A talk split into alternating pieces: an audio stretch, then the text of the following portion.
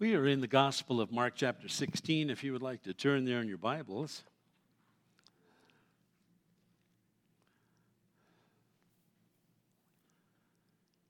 It is difficult to go through the torture of the Lord Jesus Christ that leads up to his death on a cruel Roman cross, an instrument of torture. But it was necessary that his blood be shed so that ours might be spared. He bled and died, and Isaiah warned us uh, seven hundred fifty years before Christ was born that by his stripes we are healed. We're healed. Physically, we're touched in our spirit. We're healed spiritually, forgiven all of our sins. The saddest day in history and the gladdest day of history were only three days apart. But understand, the disciples didn't see it at the time. They were walking through it. They didn't have the hindsight that we have because of the gospel record that we hold in our hands. They didn't have that advantage. So we have to put ourselves in their shoes sometimes and wonder if we'd have acted any differently at all. They didn't understand so much. You ever found yourself, uh, I simply don't understand what goes on. I don't understand wh- why this is happening to me. I don't understand life. I don't understand people. And some of you aren't even pastors asking yourselves those questions. A lot of, a lot of pastors do. Uh, ministry is hard. Life is hard. Work is hard. Family relationships are difficult. But the hope that is given to the church is found in this chapter. It's the resurrection of the Lord Jesus Christ. Whatever else is going on in your life, understand that at the cross, your eternal destiny was settled, and the defeat of our spiritual enemies and physical enemies was settled once for all. The things that we have to go through between here and the time that we see him in glory are small and inconsequential, according to people like the great Apostle Paul. These light and momentary afflictions, he said. And that's the way I need to look at life. Regardless of what happens, regardless of health issues or financial setbacks or or issues and parking lots at Walmart, the list can go on and on and on. But the hope that we have is because of the resurrection of Jesus Christ. I believe that it is the hinge upon which all of history turns. It is everything. Everything in the Bible builds up to this. Everything subsequent to this flows out of the power of the resurrection. In Jesus Christ, when he rose from the dead, he breathed on his disciples, said, receive the Holy Spirit. They did, and then you've got Pentecost, the birth of the church, and things have been moving forward ever since. The kingdom of God is spreading constantly and in ways and places that you and I have no idea of, and we need to rejoice in that. I'm not a missionary, but I sure love helping missionaries out. I want them to be good stewards of all that God puts in their hands. I want the lost saved. It's easy to condemn our enemies politically and otherwise and say, well, we should wipe them all out. And there is a part of our flesh that wants that. But then our spirit steps in and says, isn't it better that they be saved? Like the terrorist, the Apostle Paul, who had previously been Saul, persecuting viciously the church. It would have been easy for his enemies to say, especially the zealots that were listed amongst the twelve of Jesus' disciples, can't we just kill him? Can't we just be done with him? God had a different plan. How about we save him? It's tantamount to Osama bin Laden getting saved instead of shot in the head. And then spreading that gospel to all of the Islamic world today. That, that would be radical. So we pray for our missionaries, but their work becomes possible. The commission to go out is commanded for us here because of the resurrection of Jesus Christ. So when we begin here in verse one, when the Sabbath was over, Mary Magdalene, mother of James, and Salome the, brought spices so that they might fully and completely finish the anointing that had been done by Joseph of Arimathea and Nicodemus. Verse two, very early on the first day of the week, that's Sunday. That's why we gather on Sunday. People often ask, well, how come the church doesn't uh, worship on Saturday like the Jews did? A, we're not Jews. B, we celebrate the resurrection of the Lord Jesus Christ, just like the early church did. From this point forward, everybody, all of the Christians that are, are listed for us in Scripture from here to Revelation, were meeting on the first day of the week. I'm not a Jew. I don't keep the Jewish laws. Inter- interesting, when you study the Sabbath, it says that that was a covenant that God established between himself and Israel. Are there any Israelis here this morning? Oh, that's why we worship on Sunday, not Saturday. You're not Jewish. You're not Israeli. You're not a Messianic Jew. We're free by the blood of the Lord Jesus Christ. Paul would write the Colossian church and say, well, some of you think one day is more special than another. Can I tell you? Other people think that all days are equally glorious to God. So let's not get hung up on, uh, on those things. But the Sabbath was over in Jewish circles in the first century uh, about six p.m. on Saturday evening. So now it's the pre-dawn hours of that first Sunday, the first day of the week. And they, they wanted to finish the work that had been hurriedly and rushed uh, when he was anointed because the Sabbath was approaching. Now that it's come and gone, these faithful women want to complete that work. I want you to notice, first of all, none of his own disciples anticipated a resurrection. I mean, how many times did Jesus say, I'll be betrayed in the hands of man, I'll be crucified, but on the third day I'll rise again? He never prophesied his betrayal and his death on the cross without saying, but on the third day I'll rise. And yet somehow or another, it escaped everyone's attention. In fact, we're, some uh, recorded, some of the Gospels record the disciples coming to Jesus and said, what do you mean raised on the third day? We don't get it. And yet they had heard Jesus tell his adversaries, no sign will be given you except that of Jonah, that as he was in the belly of the great fish for three days and three nights, so the Son of Man will be in the heart of the earth for three days. And yet they didn't make that connection. He's coming back alive. There were recordings of resurrections throughout the Old Testament, but they struggled with that. You might today, mostly because you probably have never seen anyone resurrected. What you personally have not experienced, you tend to dismiss. That's just the nature that we possess, the old sinful fallen nature that questions everything. So the gospel accounts give us a whole host of people numbering over five hundred eyewitnesses to the resurrected Lord Jesus Christ who saw him after he was killed on the cross. The testimony that our faith stands upon is deep. It was blood-bought. The Sabbath is over. The saddest day of the disciples' lives, no doubt, in my mind. Verse two, very early on the first day of the week, after just after sunrise, they started out in the pre-dawn hours, and just as they get to the tomb, the sun is rising, they made their way to the tomb, and they asked each other, who will roll the stone away from the entrance to the tomb? Now, I want you to notice that it doesn't say exactly seventy-two hours transpired from the second that Jesus died on the cross and the stopwatch came. When, when the, the expression is used, after three days he will rise again, that's simply a very common and vernacular idiom that's common in all languages and doesn't mean exactly and precisely seventy-two hours. It's two parts of a day and one part in between over the, the course of those three days. It was such a large stone that had been placed over the mouth of the sepulchre that the ladies had no idea how they were going to move it. Move it. In fact, I found a second century Codex Vitae that contains a gloss, a comment in the side of the margin by this passage, that said it was a stone so large twenty men couldn't roll it away. What they would do is they would hollow out a cave because there is no dirt in Israel. It's a living limestone. So they would bury their dead in above-ground sepulchres. It was easier to do that. But then they would put a trough in front of it and a very, very large disc of stone that once rolled away would roll downhill. And it's easy to roll it downhill. And then they'd put a little stopper plug in the bottom. And that's how it was secured. But it was a large slab of stone, often yay thick.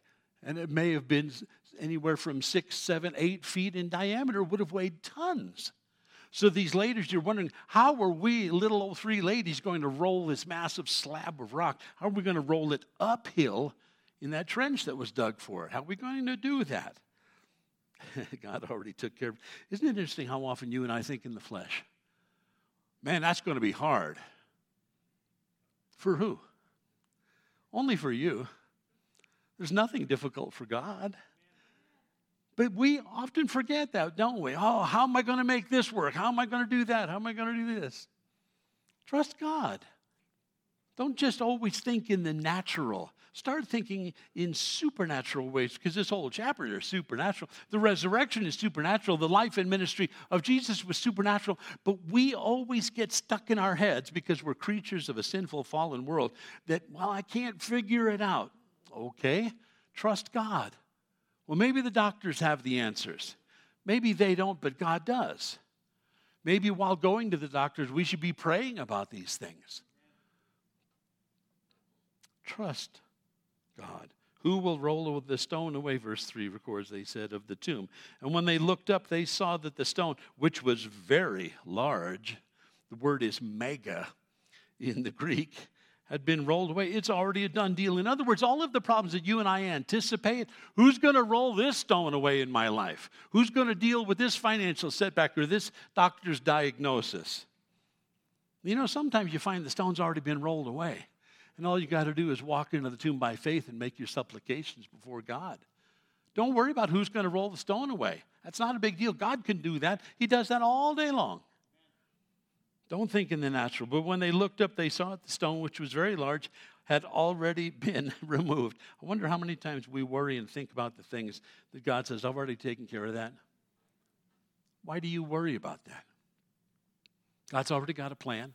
He already knows how your life and mine are going to turn out, what health issues are going to come up, what financial setbacks or relationships go south. God already has a plan for every one of them. Walk by faith. Don't whine. Don't murmur. Don't grumble. Don't complain. Don't try to figure it out yourself. That's like an amoeba trying to figure out Albert Einstein and his general theories of relativity. That's not going to happen. God is God, and his ways are not our ways. His, his thoughts, not our thoughts.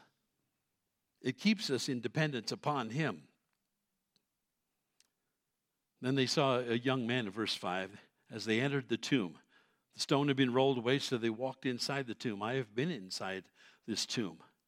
And they saw a young man, what appeared to be a young man, dressed in a white robe, sitting on the right side, and they were alarmed. As I walked into the, the, the empty sepulcher in Israel a number of years ago, on the right side is a sitting area. And on the left side are the burial niches that were carved out of solid rock. But there was only one that was finished. All of the rest were roughly hewn out in anticipation of needs fa- of the family later on. But only one of the niches was completely flat and completely dressed. And on the other side where there was the bench where the mourners would sit. And so this angel is sitting over there like, see the empty spot there? He, he's gone. He's gone. He's not there anymore. He's stating the obvious, but they didn't know why he wasn't there anymore. Mary, the other Gospels say, came back to the tomb later on, and she found somebody she thought was the gardener, not recognized it to be Jesus. And she said, sir, if, you, if you've moved his body, tell me where it's at, and I'll go get him. Like she's going to haul Jesus' body over her shoulder like a fireman and carry him out.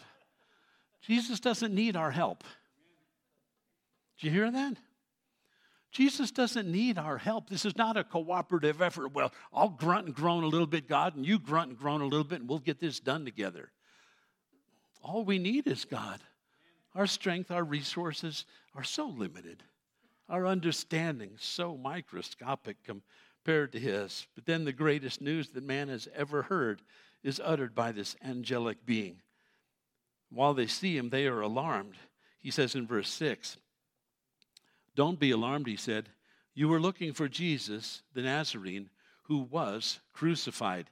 He has risen. The three greatest words put together in the whole New Testament. He has risen. It's interesting. The angel words it in such a way in the, in the exacting language of Koine Greek. At some particular point in time, Jesus was passively, he didn't do it himself, but the Father raised him from the dead. It's in the indicative mood, which means it really happened. It wasn't a fanciful notion of ours. It wasn't something we were anticipating. It's a miraculous and supernatural act of God. Jesus didn't do this. The disciples didn't do this. The angel's saying, I didn't do this. But this is what the Father did to Jesus. He raised his own son from the dead to pay for the sins of mankind. You can't look for the living among the dead. There are countries around the world that worship their ancestors. You can't look for the living among the dead. The Japanese Shinto culture venerates their dead. There's nothing wrong with the veneration, but they are not to be worshipped. And we can't find our answers in a, in a tomb that's occupied, whether by Buddha or Confucius or Muhammad. You can't look for answers for life in a tomb that houses the dead. Jesus alone, Jesus alone has risen. He is not here, the angel said, but see the place where they laid him. The burial cloths, according to the Gospel of John, were still there. The, the winding sheet that he'd been wrapped in and the napkin that had been placed over his face, they were still there, but the body was gone. So the angel saying, pat it, it's just linen. Nobody's there. Jesus is risen. But then here's what you guys need to do in verse seven, and I, and I love this. But go tell his disciples and Peter. You know, I, it, there's a part of me that the angel was probably thinking, yeah, and tell that loser, Peter, yeah, him included, yeah, the guy who denied the risen Lord three times, yeah, that guy, tell him, yeah, tell him that Jesus is going ahead of you into Galilee, and there you will see him just as, as he told you. You know, after Peter's threefold denial of Christ that's recorded for us in Matthew chapter twenty-six, this is a, an amazing thing to me. Peter had not been able to forgive himself, but the angel tells the ladies he's already forgiven. He's already forgiven. How can I say that? How many of your sins that you've ever committed are forgiven by the blood of the Lord Jesus Christ? All of them. How many of your sins in the future did Jesus already know you were going to commit? All of them. And he paid the price for every one of them. It doesn't justify our sins. But he knew that Peter was going to deny him. He knew that Judas Iscariot was going to betray him. And the only difference really between Judas Iscariot and Peter was Peter had the good sense when he recognized his own moral failure, went out and wept bitterly.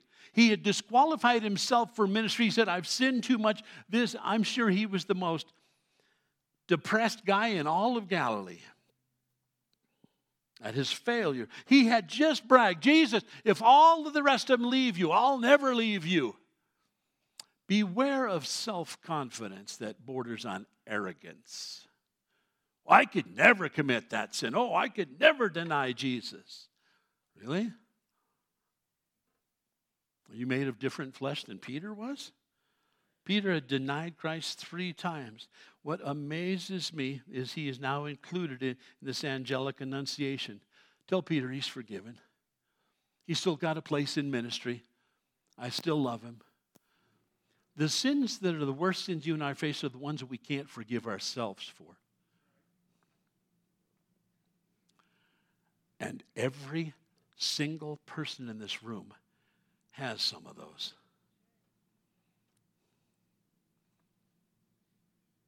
Maybe the, the person that you offended forgave you. Maybe it's some secret sin that you thought you committed between you and God. Nobody but God knows about that, but you have difficulty forgiving yourself for that failure. You're in good shoes. Peter's exactly the same place. Can I tell you what? If you have surrendered your life to the Lord Jesus Christ, if he is your Lord and Savior, you are forgiven. You need to hear that as much as Peter did. Peter said, I'm not forgiven. Who could forgive such a horrendous thing that I've done? I've denied them. I walked with him for three and a half years. I walked on water. I healed the, the, the sick. I opened the eyes of the blind. As Jesus said, we fed the five thousand. I saw all that stuff. I was there. Jesus used me, the least of all men. What did I do in response? I denied him three times. Can't possibly be forgiven. There is no sin you could commit that can't be forgiven. If you will, in humility, take that to the Lord Jesus Christ and let him wash that away. You are not greater than God. If God has forgiven you, who do you think you are that you are not able to forgive yourself? Are you greater than God? Sometimes you just got to let the past go or it'll haunt you. Satan will keep dragging your failures back up in your face constantly. Know this, dearest friends, you are forgiven. All sin, past, present, and future. Jesus loves you. The angel could have been really harsh. Go and tell all of the disciples, well, of course, except Peter. Let the loser sit on the bench because he's never going to play again. There is such grace that I find in these words, such hope, such encouragement.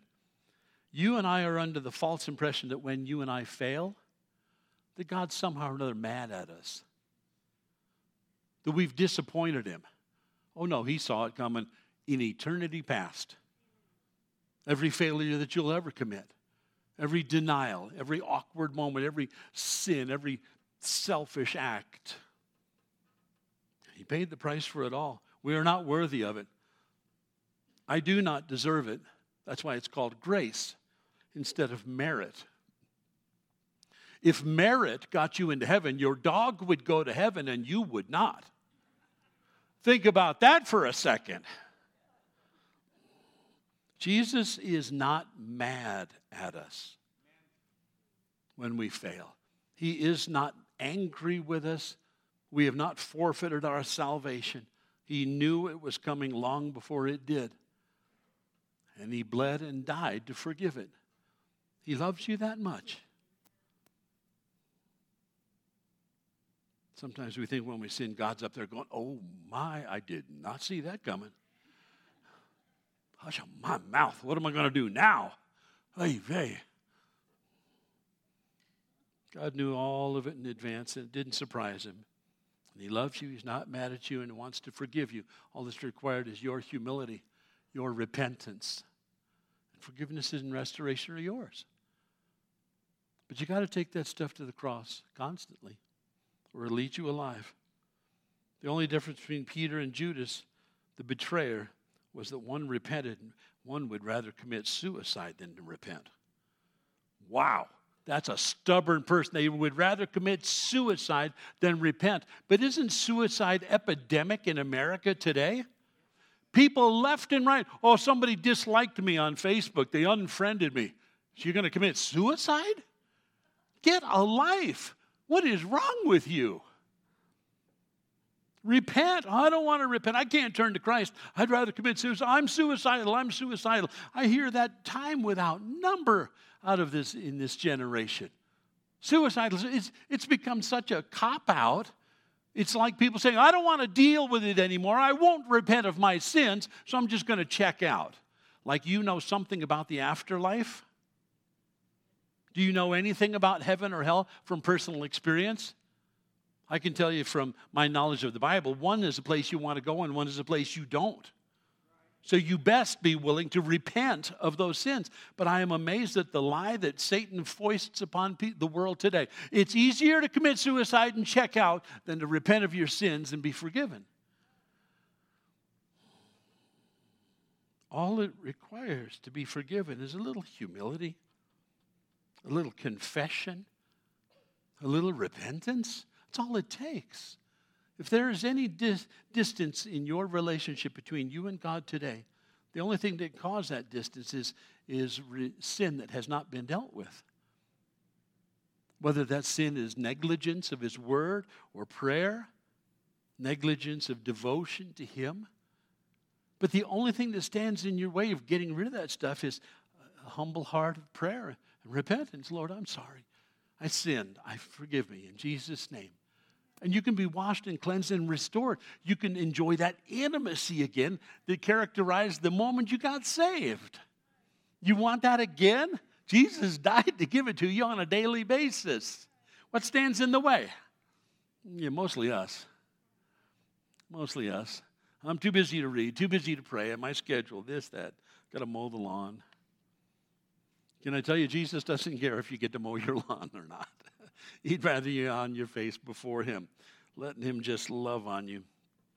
And it says in verse eight, trembling and bewildered, the women went out and fled from the tomb. They're going to tell the disciples. They said nothing to anyone else because they were afraid. There is a healthy reverence for God. There is a phobia. I mean, you don't hook up with angels uh, dressed in white that have stood in the presence of God without a little of this fear Uh, that, that is involved. But I want to touch on these closing verses because you'll notice right after verse eight, there's a line in your Bible, and it says something like this right afterwards.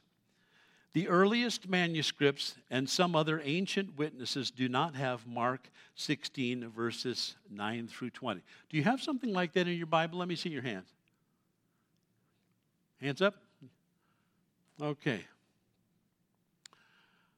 Today, you get to use your whiteout and just white that out, white out the line, because I'm going to give you just a little sampling of some of the proof that says every single bit of this text that you have before you is the inspired and inerrant Word of God. You may have not ever heard the arguments for that, but some people say, well, you know, it's not found in the, in the earliest and most ancient manuscripts like the uh, Codex Sinaiticus. Okay, that was written about three hundred fifty A D, contains the complete New Testament. It's not found in, in the, the Vaticanus, which was written about three twenty-five A D. These are very important manuscripts because they have the New and portions of the Old Testament or all of the Old Testament in them. They are some of the oldest ones that we have, but it is interesting to me that this longer ending of Mark is found in the Codex Alexandrinus of the fifth century. And I think there, here's a, just a few reasons why we must include verses nine through twenty in, in the Word of God. For the first four centuries of the church's existence, these early church fathers, as they're called, in fact, there's an even uh, a library called the Anti-Nicene Church Fathers, which means before the Council of Nicaea in three twenty-five, here's all of the writings we have from the early church. And universally, they express confidence in this longer ending of Mark. Universally, long before these codexes were put together into the book form that they were, individual writers steeped in church history, important figures in, in the early church, referred to this longer ending and quoted it often. It is fascinating to me. For instance, there was a guy by the name of Irenaeus who lived from about one thirty to two oh two. He was a very early Christian writer, theologian, and minister who f- spent his whole life defending orthodoxy and fighting heresies. And he wrote in his book Against Heresies and quoted different portions right here out of this long ending of Mark. He had access to it. Irenaeus, living about two hundred years before Sinaiticus or Vaticanus were ever copied, he knew the longer ending of Mark. That's authoritative to me. There was a gentleman by the name of Justin Martyr who was born about one hundred A D. Boy, that puts him within the lifetime of the early, within the seventy disciples that surrounded the throne, the throne of Christ as he did his earthly ministry. Justin Martyr was one of the first and best apologists for the Christian faith, and in his book, First Apology, he words, uses words found in Mark sixteen twenty as a fulfillment of the biblical prophecies about Messiah, found in Psalm one ten. He had a student named Tatian, who was born about one twenty A D, a writer and a theologian in his own right. He incorporates material from all of the Gospels and includes Mark sixteen, verses nine through twenty. After him, a writer by the name of Hippolytus. All of these predate these ancient texts, these important manuscripts, by hundreds of years. They f- were familiar with Mark's material here. Hippolytus was a contemporary of Irenaeus. He was bishop of Pontus near Rome from one ninety to two twenty-seven A D, and he quotes frequently from this very passage that we have before us. In other words, they thought it to be authoritative and legitimate. So if Irenaeus, Justin Martyr, Tatian, Hippolytus and, and were very early Christian men, if they believed in it, if they were born and raised uh, when they talked with people that had seen Jesus, that had heard Jesus as youngsters and, and teens, uh, some of the seventy disciples were undoubtedly still alive. And yet they all made reference to this closing portion of Mark's gospel. It belongs in your Bible. It belongs in your Bible. I know it's not in the two major codices, Sinaiticus and Vatican. So what?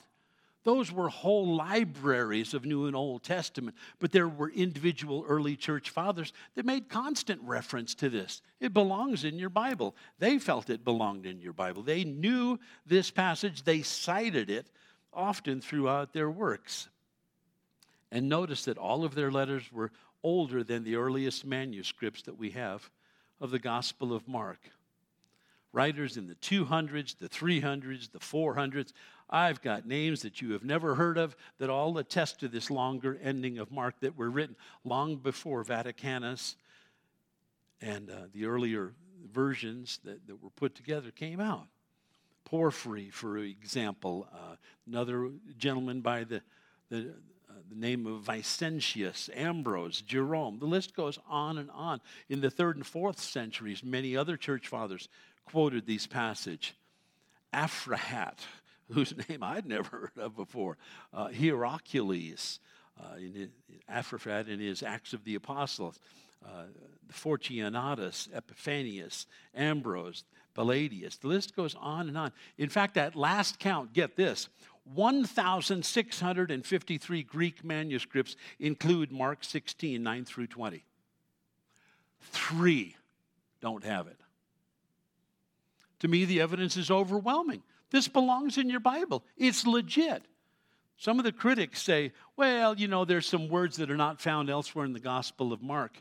I can f- point to you half a dozen different chapters in Mark where he introduces a new word or phrase that's not found elsewhere in his work. So what? I don't usually use the word anti-disestablishmentarianism in most of my writings to individual people, one of the one, longest words in the English language, but that doesn't mean that I can't use it once in a while. There's a tremendous amount of external evidence for Mark sixteen, nine through twenty in the first five centuries of, of the church. But there are in, in Mark eight other twelve-verse segments like this where Mark has even more unusual words. He's not limited in his vocabulary. So with that settled, and you can, pen, with your pen, cross out the earliest manuscripts, and some other ancient witnesses don't have it. Most of them do. one thousand six hundred fifty-three of them do, three don't. Which side do you want to choose? The evidence is overwhelming to me. Case closed. End of discussion. So verse nine then continues, when Jesus rose early on the first day of the week, Sunday, he appeared first to Mary Magdalene, out of whom he had driven seven demons. Wow. How many demons has he driven out of you? How many more need to go? Any area of your flesh that you still allow Satan access to? Pornography, drugs, lust. Don't want to get too personal here or step on too many toes, but these are the ways that Satan gets a foothold in the life of a legitimate born-again Christian. Negligence of God's word, lack of prayer, the list goes on and on. Don't give Satan a foothold in those areas. Verse ten, she went out and told those who had been with him and who were mourning and weeping, and when they heard that Jesus was alive and that she had seen him, they did not believe. Doesn't say they could not believe. This is a matter of the will. It's a matter of, I've never seen anybody raised from the dead. Now you want me to believe that Jesus rose from the dead? I'm not going to believe that. You remember that John's gospel records one of the disciples saying, unless I see the risen Lord, unless I put my finger in the nail prints in his hand and thrust my hand into the spear wound in his side, I will not believe. It's not that he couldn't believe. He refused to believe. The evidence was overwhelming. Jesus wasn't there. The Romans didn't have him. The Jews didn't have him. The disciples didn't have the body of Christ. Body, body, what happened to the body? The angel said it. He's risen. What part of that don't you get? He's been raised from the dead. It's confirmed in John's gospel, John chapter twenty, and you can read all about that there. They did not believe. Verse twelve, afterward Jesus appeared in a different form to two of them while they were walking in the country. That's the that's what the Gospel of Luke has about the two Emmaus Road disciples. All of a sudden, bing, Jesus shows up and he's walking with them. And Jesus and they're talking, and Jesus asks these guys without revealing himself to them, he said, what are you guys talking about? Oh, what? Are you a, a newbie here in town? You've not heard of the things that have gone on recently about the Christ, the Messiah, and his crucifixion? And Jesus pretended dumb and says, like, like what things? What, what, what are you talking about? And after they shared the story of what had happened to the Messiah, Jesus started sharing scripture with them about, don't you realize all of these things were prophesied especially in Isaiah, and had to come to pass. And then they said, you know, you're a fascinating guy to talk to. We're just about to park here for the night at this hotel and break some bread. Why don't you, why don't you have dinner with us? And Jesus said, okay. And they all sat down together, and Jesus tech, took the bread and the wine, and he broke it. And instantly, he disappeared. They're sitting down for communion. And then they freaked out. They said, that was Jesus. No wonder he knew the Old Testament so well. We struggle with that. But when he broke bread, our eyes were open, and it was Jesus. Two Emmaus Road disciples. Verse thirteen of Mark's gospel says, they returned and reported it to the rest of the disciples, but they did not believe them either. Well, what does it take for you to believe exactly? What would it take? How much evidence do you need to see? How big of a critic are you? For some people, no amount of evidence is sufficient. To the Pharisees that crucified Christ, they didn't care if he was the Messiah. He got in the way of their political and religious ambitions. He had to go. It's not that they couldn't believe, they wouldn't believe. Jesus said, if you don't believe the things that I'm saying to you guys, then believe for the miracles' sake that I, these miracles that I do. That should cause you to believe in me, that I'm the Messiah. Nope. We are not going to believe. So they didn't mind crucifying someone they thought was expendable and was indeed not, in their eyes anyway, the Messiah at all. Verse fourteen, later Jesus appeared to the eleven disciples. Notice that Judas Iscariot is gone. So there's eleven of them left. And as they were eating, Jesus just bing, appeared. The other gospel accounts give us that information. Jesus showed up, and he appeared to one, to, to most of the guys, but one was absent. And so Jesus reveals himself to, to ten of the guys, and they see him, and they break bread with him. They were afraid, thinking he was a ghost. And then the one critic said, uh, unless I put my finger in his nail prints, I will not believe, despite overwhelming evidence. Sometimes when you share your faith with other people, they do the same thing. Well, show me Jesus, then I'll believe. Yeah, let him come down off the cross, the Pharisees said. Then we'll believe he's the Messiah. No, they wouldn't. They had already made up their minds. Well, can you prove to me that Jesus is the Messiah? Well, what about this in the Bible? What about this contradiction? What about that? And, and people try to bamboozle you with questions so they don't have to get real about their relationship with the living God and the sins that stand in the way. Sometimes you cast your pearls before swine. If they're not ready, walk away. Jesus didn't say harvest green grain. He said the fields are ripe unto harvest. Some people are ready, the people that aren't, walk away from. You don't try to force feed people the gospel, but you look for open doors to share the gospel. Amen. And God will often use those opportunities for you to say something of eternal importance. Speaking the, the word of God into somebody's life, that what privilege. Choose. Choose to believe. Choose to believe. Verse fourteen, so he appeared to the eleven as they were eating. He rebuked them for their lack of faith and their stubborn refusal. Don't do this. You don't want to be hard-hearted, stiff-necked, or stubborn with the Lord. He had ref- they had refused to believe those who, who had seen him after he had risen. And then we've got what follows is the Great Commission that we're so familiar with out of Matthew twenty-eight, and our Spanish brother shared with us this morning. And simply the Great Commission is this, verse fifteen. Tell everybody. Amen. Tell everybody what?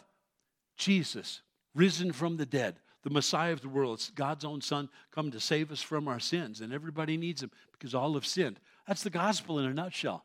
It took me five seconds to say that. Do you have five seconds for the Lord? Then share that with other people. It's only Satan striking your heart with fear that stands in the way of you sharing the gospel. Well, what will people think? I may get fired. Maybe they'll mock me, make fun of me. Well, unless they're going to crucify you, I wouldn't give that one a second thought. Who cares what they think? Tell them about Jesus, because they're on their way to hell apart from him. And the one and only conversation you have with them about Jesus may be the one and only opportunity they ever hear in their entire life about Jesus Christ. Don't be a clairol Christian.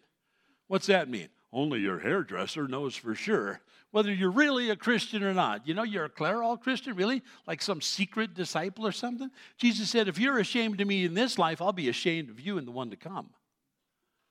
You want to be careful with that one. You want to be proud and stand up for Jesus Christ. That's it. Go tell the world. Verse fifteen, he said to them, go into the whole world and preach the good news, the good news that we've sinned but can be forgiven.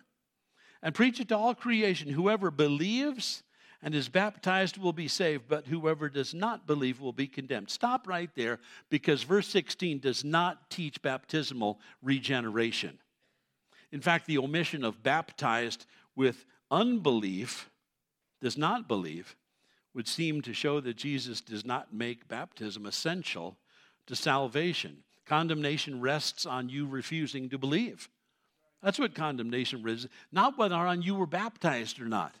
Baptism is an outward demonstration of an inward reality. You've given your heart and life to Jesus Christ. So when you're baptized publicly, there is that public declaration of your faith in him and him alone. And it's a perfect picture of coming up out of the grave yourself and walking in the newness of life that Christ died to give us.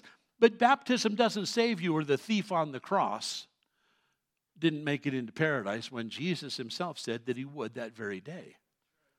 When did he get baptized exactly? Do I believe that you should be baptized? Absolutely. Is it a matter of salvation? No. It's simply an outward manifestation of something that's already inwardly taken place. Some people are hydrophobic, fearful of water. Some people express that fear. Well, Pastor Jim, how long are you going to hold me under? And I asked them, how much have you sinned? For some people, I ask them if they've brought their scuba gear. We've all sinned and fallen short the glory of God, though. It's not the length of time that you're held underwater that washes your sins away. It's your identification with the finished work of Jesus Christ. There, there's no baptismal regeneration found here in verse sixteen. Whoever believes, worded in such a way that you continuously continue to believe. The parable of the four soils tell us that not everybody who walks the aisle or bows the knee or cries at the altar is saved. If they can walk away from that, they walked into it, they can walk away from that. You already know some people that have, that believed for a while and then fell away. Just like Jesus said in the parable of the soils. There's four different kinds of soils that the word of God, the seed of God, falls upon. Some spring up right away, and sometimes the cares of this world, the deceitfulness of wealth and, and riches things, and they walk away from the Lord. I think covid nineteen was in part a test of the church, because when covid nineteen hit, half of the church walked away and never came back. Half of the church. True for every pastor I've talked to, where they disappeared and they never came back. What kind of soil is that? There was no fruit, thirty, sixty, ninety, one hundred fold that Jesus talks about in Matthew's gospel. We live in a day and age. Didn't Jesus say that when he comes again, the love of many would wax cold in Matthew twenty-four? That's in part what you're seeing. People who walk away from the Lord and they seem to be okay with that. Whoever believes and continues to believe and is baptized will be saved, but whoever does not believe will be condemned. So your condemnation is based on whether you have chosen to believe or not. Verse seventeen, and these signs will accompany those who believe. Now, people that don't believe in supernatural manifestations of the Holy Spirit don't like verse seventeen. They are what is called cessationists. People like John MacArthur and acolytes like him that say, oh, the Holy Spirit's not moving today. Really? Did he stay in the tomb while Jesus rose? So the Holy Spirit's dead today? And those same people that don't believe in the manifestational gifts of like speaking in tongues and, and prophecy and things like that that are mentioned in First Corinthians fourteen, they disbelieve it. They refuse to believe it because they haven't personally experienced it. We tend to dismiss the things that are not part of our personal experience. Have any of you ever jumped out of a perfectly good airplane with a parachute on? Well, just because you personally haven't experienced it, and those of you that have, you need prayer. Right after service, we will anoint you with oil, cast that demon right out of you. Why would you jump out of a perfectly good airplane when you can fly it and park it on the ground and not take a chance whether your ripcord will actually open the chute or not? I don't know, but that's time, that's a d- topic for a different time in discussion. Oh, there is also a verse that says, don't put the Lord your God to a foolish test. Maybe that's included, maybe not. I don't know. Just saying, just saying. We're supposed to go into the whole world. But these signs, verse seventeen, will accompany those who believe. In my name they will drive out demons. Well, they already had when Jesus sent out his disciples, hadn't they? Even Judas Iscariot was casting out demons, and they were able to do that afterwards. I believe that half of the mental institutions in America could be cleaned out if we just cast out demons. We'd rather medicate them so we don't have to dirty our hands. Some of you are paralyzed with fear about casting out a demon. Why? The Bible says, greater is he who is in you than he who is in the world. Satan is scared to death. You're going to find out how much power you have someday. But there's been plenty of demons in this church. Sometimes people bring in those demons with them when they come to church. They need to be cast out. You can take an active part in that. The early disciples did. Secondly, it says they will speak in new tongues. Well, doesn't Paul talk about that in First Corinthians twelve and in fourteen, like it was an everyday occurrence in the early church, at least in Corinth? Is tongues still available today? There are some that say, no, they ceased. The manifestational gifts, they ceased with the close of the apostolic era. Where does it say that in Scripture? It doesn't. My Bible says God is the same yesterday, today, and forever. If he was casting out demons and people speaking in tongues back then, why do we not need that same gifting today? God is alive and well, dear friends. He has not ceased being God. I do not believe in cessationism because it's not biblical. I don't know how it could be any clearer than that. If you be, if you like John MacArthur, great. I do too, love his commentaries. He's rich in history, knows the original language as well, but his theology, out to lunch, because he's never spoken in tongues himself, seen the abuses of tongues, and so throws out the baby with the bathwater. It's a mistake that people commonly make. They will d- drive out demons, speak in new tongues. They will pick up snakes in their hands, and when they drink deadly poison, it will not hurt them. Notice verse eighteen does not say go on a snake hunt, collect rattlesnakes, and hope you don't get bit. That's not what it, next Sunday, do not bring your snakes to church. I don't care what your background is or who practices that. It doesn't say bring your snakes to church and let's pass them around and see who gets bit and who doesn't. Don't play with snakes and drink poison to show other people how spiritual you are. Don't put the Lord your God to a foolish test. Matthew said it, Luke says it, and they both quoted Deuteronomy in the Old Testament. What this is, is a, it's a promise of divine protection, like when Paul was shipwrecked on the island of Malta and was gathering up firewood to keep warm, and there was a viper that came out and bit him, and they said, oh, yeah, it must be a murder or something. You know, he escaped judgment going to Rome, and so and the shipwreck survived the shipwreck, so God's going to get him with this snake. And he shook off the snake into the fire, nothing happened to him. That's what this passage refers to. Doesn't mean you go out and gather snakes. Doesn't mean try to make friends out of it. It, it doesn't mean any of that stuff. But if you find yourself in Paul's predicament, it would be helpful to lean on this promise that they'll pick up snakes with their hands as Paul did and not be hurt.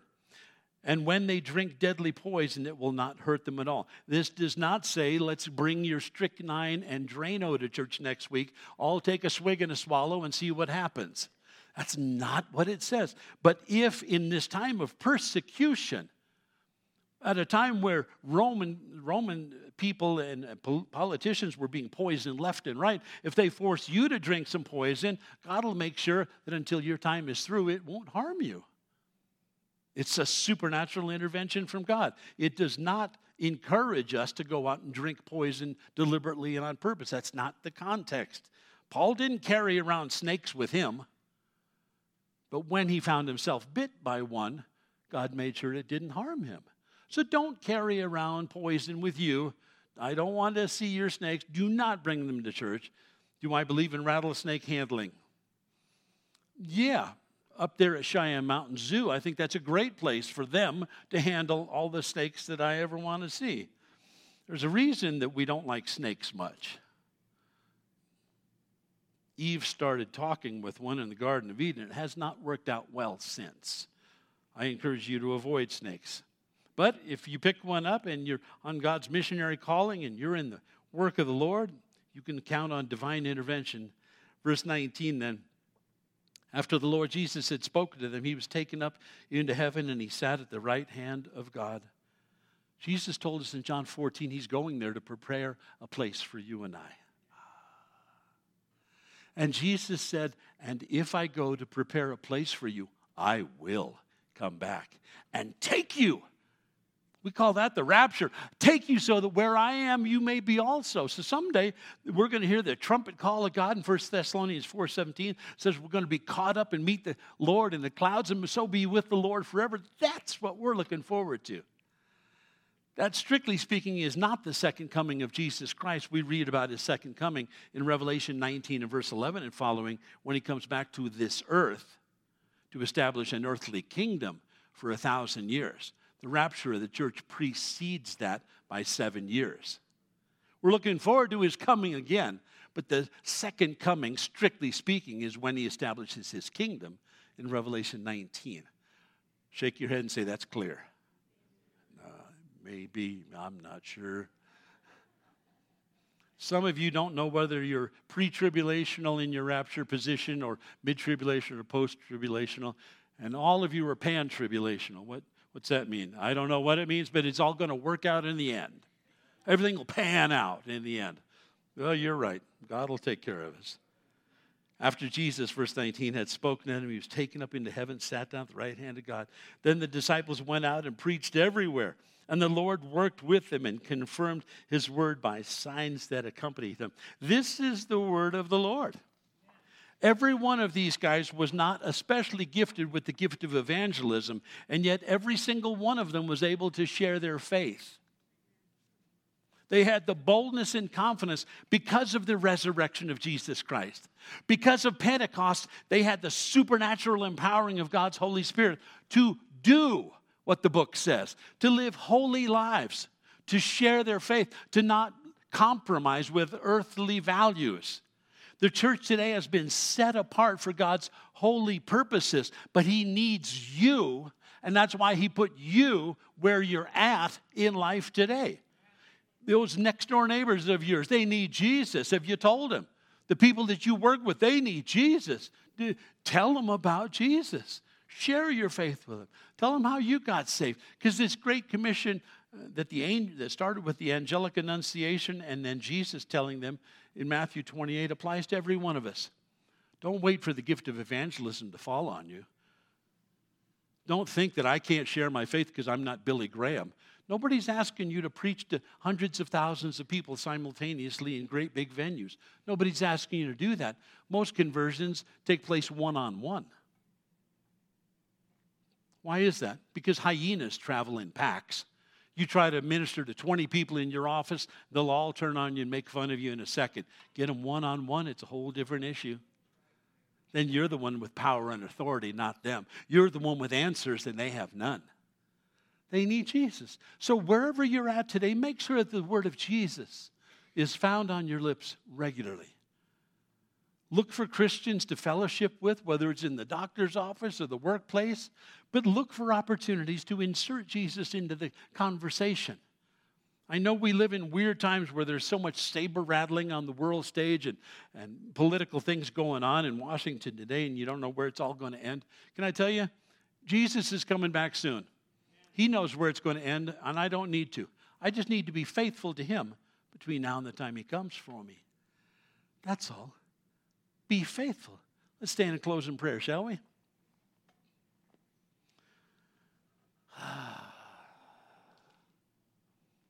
It's good to be able to stand in your presence and to cast all of my cares upon you, Lord. We can get so easily rattled by the things that we read in newspapers or watch on the evening news. We hear one thing, we hear another thing. Wars and rumors of wars and civil uprisings. Things are winding down just the way you predicted so long ago. And I know you're coming soon, Lord. You gave the nation of Israel two thousand years to share its faith in Yahweh, the God of the Old Testament, the God of the New Testament. And we, the church, have had two thousand years to advance the cause of the gospel of Jesus Christ since. I know you're coming soon for us, Lord. You've already come for some of the saints. They've passed through death's door and walked right into eternity with you. My pastor included, my mom and dad included. These are people that we were able to share our faith with. And there are many that still need to hear what we believe in. Your word we cling to with absolute hope and confidence. We know it to be the word of God. Our prayer is that you would do supernatural things in us, Lord. That you'd quicken our spiritual pulse and help us to shake off the Laodicean lukewarmness that characterizes the end times church these last days. You said that you'd rather us be ice cold or red hot, but lukewarm in between makes you sick to your stomach. So put a fire in us, Lord, that Pentecostal fire that descended upon the disciples like tongues of fire. May they descend upon us. Would you fill us again, Holy Spirit? Maybe we just need a personal Pentecost. Maybe what we need to hear is that mighty rushing wind blowing on our faces. Change us, Lord, because the hour is late and the world's need is desperate. So we seek you with all of our heart and mind and soul and strength, and give you glory as we recommit ourselves fully, completely, and one hundred percent, Father, into your hands. In Jesus' name, amen.